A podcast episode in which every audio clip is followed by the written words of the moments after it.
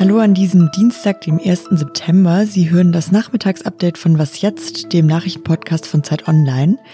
Ich bin Susanne Hangard und wir sprechen heute über neue wirtschaftliche Prognosen in dieser Corona-Krise und über neue Entwicklungen im Fall von Wirecard. Der Redaktionsschluss für diesen Podcast ist 16 Uhr. Freue mich, dass ich äh, Ihnen zum Beginn des zweiten politischen Halbjahres äh, gute Nachrichten überbringen kann. Das hat Bundeswirtschaftsminister Peter Altmaier heute Vormittag in Berlin gesagt. Die große Frage ist ja, wie geht es der Wirtschaft jetzt in diesen Corona-Zeiten und wie geht es in den nächsten Monaten damit weiter? Dazu gab es heute Vormittag eine Pressekonferenz der Bundesregierung, bei der auch neue Zahlen vorgestellt wurden. Um es zusammenzufassen, die Rezession im ersten Halbjahr ist weniger stark ausgefallen, als wir befürchten mussten. Konkret heißt es, nach einer neuen Prognose wird das Bruttoinlandsprodukt in Deutschland in diesem Jahr um 5,8 Prozent sinken. Das sind immerhin 0,5 Prozent weniger als bisher erwartet wurden. Trotzdem wäre das der schwerste Einbruch der Wirtschaft in Deutschland seit dem Zweiten Weltkrieg. Altmaier sagte, die Wirtschaft hole jetzt wieder auf nach dem Lockdown im Frühjahr. Es sei aber nach wie vor unterschiedlich von Branche zu Branche. Vor allem im Tourismus und im Luftverkehr werde es noch lange dauern. Diese Branchen seien weiter massiv belastet. Sowieso geht die Bundesregierung davon aus, dass sich die wirtschaftlichen Folgen noch einige Zeit ziehen. Für 2021 rechnen sie jetzt mit weniger Wachstum, als bisher erwartet wurde. Die Zahl der Arbeitslosen ist zwar im August gestiegen, aber in saisonüblicher Höhe und also nicht besonders auffallend wegen Corona. Das sei ein Zeichen, dass sich auch der Arbeitsmarkt langsam wieder stabilisiere, hieß es bei der Pressekonferenz. Nicht nur die Bundesregierung, auch ein Hamburger Forschungsinstitut zeigte sich heute optimistisch. Das HWWI gab heute bekannt, dass sie damit rechnen, dass schon zur Jahreswende 2021-22 die deutsche Wirtschaft wieder ihr altes Niveau wie vor der Corona-Krise erreichen wird. Dafür ist natürlich wichtig, dass die Pandemie auch in den nächsten Monaten unter Kontrolle bleibt und nicht wieder so umfassende Maßnahmen wie im Frühjahr beschlossen werden müssen, sondern dass auch, wenn die Infektionszahlen jetzt Richtung Winter weiter steigen, lokale Maßnahmen ausreichen. Aber auch hier zeigte sich Wirtschaftsminister Peter Altmaier heute Vormittag optimistisch. Ich bin überzeugt, dass wir einen zweiten allgemeinen Shutdown oder Lockdown verhindern können und verhindern werden. Es ist einer der größten Bilanzskandale der Geschichte, der Fall des Finanzdienstleisters Wirecard. Wie der politisch aufgeklärt werden soll, da gab es heute eine neue Entwicklung und darüber spreche ich jetzt mit Ingo Malche. Er ist Redakteur im Wirtschaftsressort der Zeit. Hallo Ingo. Hallo Susan. Ingo, heute wurde entschieden, dass ein Untersuchungsausschuss wegen Wirecard eingesetzt wird. Wie kam es dazu? Es kam dazu, weil die Oppositionsparteien im Bundestag den Eindruck hatten, dass das Finanzministerium bei der Aufklärung des Skandals nicht gerade hilfreich war. So geht es vor allem um die Rolle der BaFin, der Bundesfinanzaufsicht, die eigentlich dafür zuständig ist, für Ordnung im Finanzmarkt zu sorgen. Und die hat Wirecard doch recht lange gewähren lassen und hat recht lange weggeguckt und hat recht lange diejenigen verfolgt, die das Unternehmen kritisiert haben in der Vergangenheit.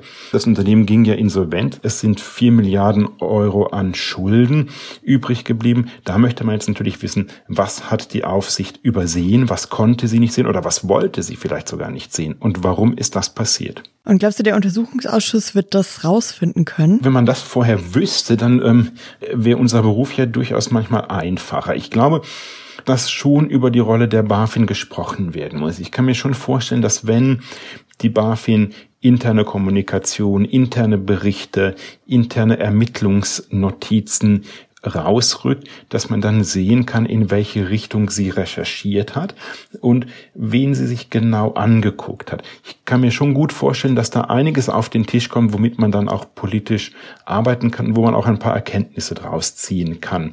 Was vielleicht nicht direkt rauskommt, das ist, dass es bei der BaFin über die Jahre hinweg eine Kultur gab, in der man jetzt nicht wirklich ähm, so einen Jagdinstinkt hatte, was Finanzinstitutionen anging und was krumme Machenschaften anging. Also vielleicht ist es nicht nur ein Versagen der politischen Führungsebene, in dem man einfach nicht genau hingeguckt hat, sondern vielleicht ist es auch einfach ein Versagen der Kultur der BaFin. Das dürfte natürlich schwer zu belegen sein. Aber wer weiß, was man da auf den Tisch kriegt. Du hast jetzt gerade auch aktuell recherchiert, wie es den Mitarbeitern von Wirecard geht. Was hast du denn dabei rausgefunden? Inzwischen wurde 730 Mitarbeitern gekündigt. Die Kündigungen sind alle raus.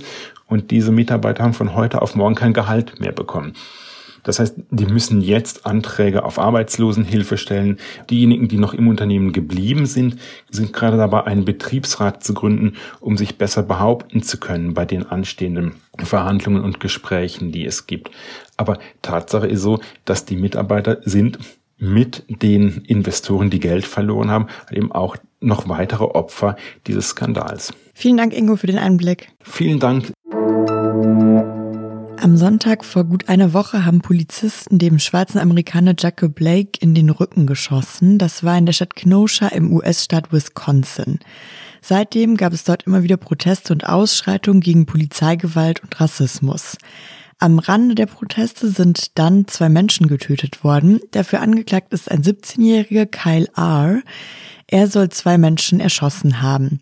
R gehört möglicherweise einer weißen Bürgerwehr an. Sein Anwalt spricht bei den Schüssen von Selbstverteidigung. Heute jetzt fährt US-Präsident Donald Trump nach Kenosha.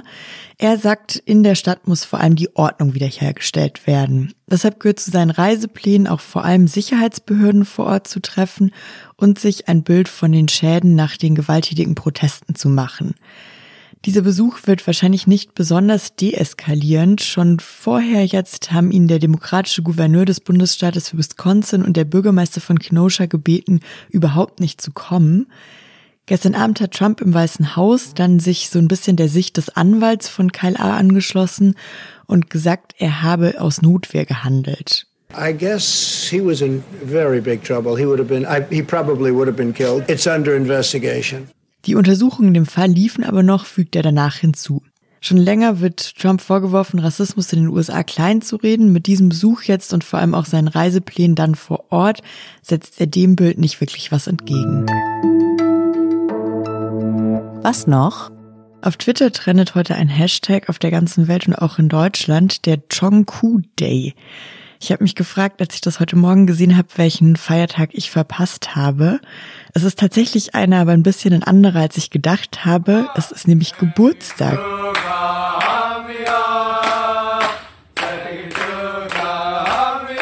Geburtstag von Chongku. Jungkook ist Mitglied der Boygroup BTS, dieser siebenköpfigen Band aus Korea, die zurzeit weltweit mega erfolgreich ist. Jungkook wird heute 23 und seine Fans feiern das auf Twitter und auch auf allen anderen Social Media Plattformen. Es gibt heute übrigens noch was anderes zu feiern für BTS und zwar sind sie auch die erste südkoreanische Musikgruppe ever, die an die Spitze der US-Charts mit einem Song gekommen ist. Das hat das Billboard-Magazin veröffentlicht. Ihr Song Dynamite, der wurde am 21.08. veröffentlicht, also erst vor ein paar Tagen und ist bisher schon 33,9 Millionen Mal online gehört worden. Also, Happy Birthday, John Koo und viel Spaß beim Feiern.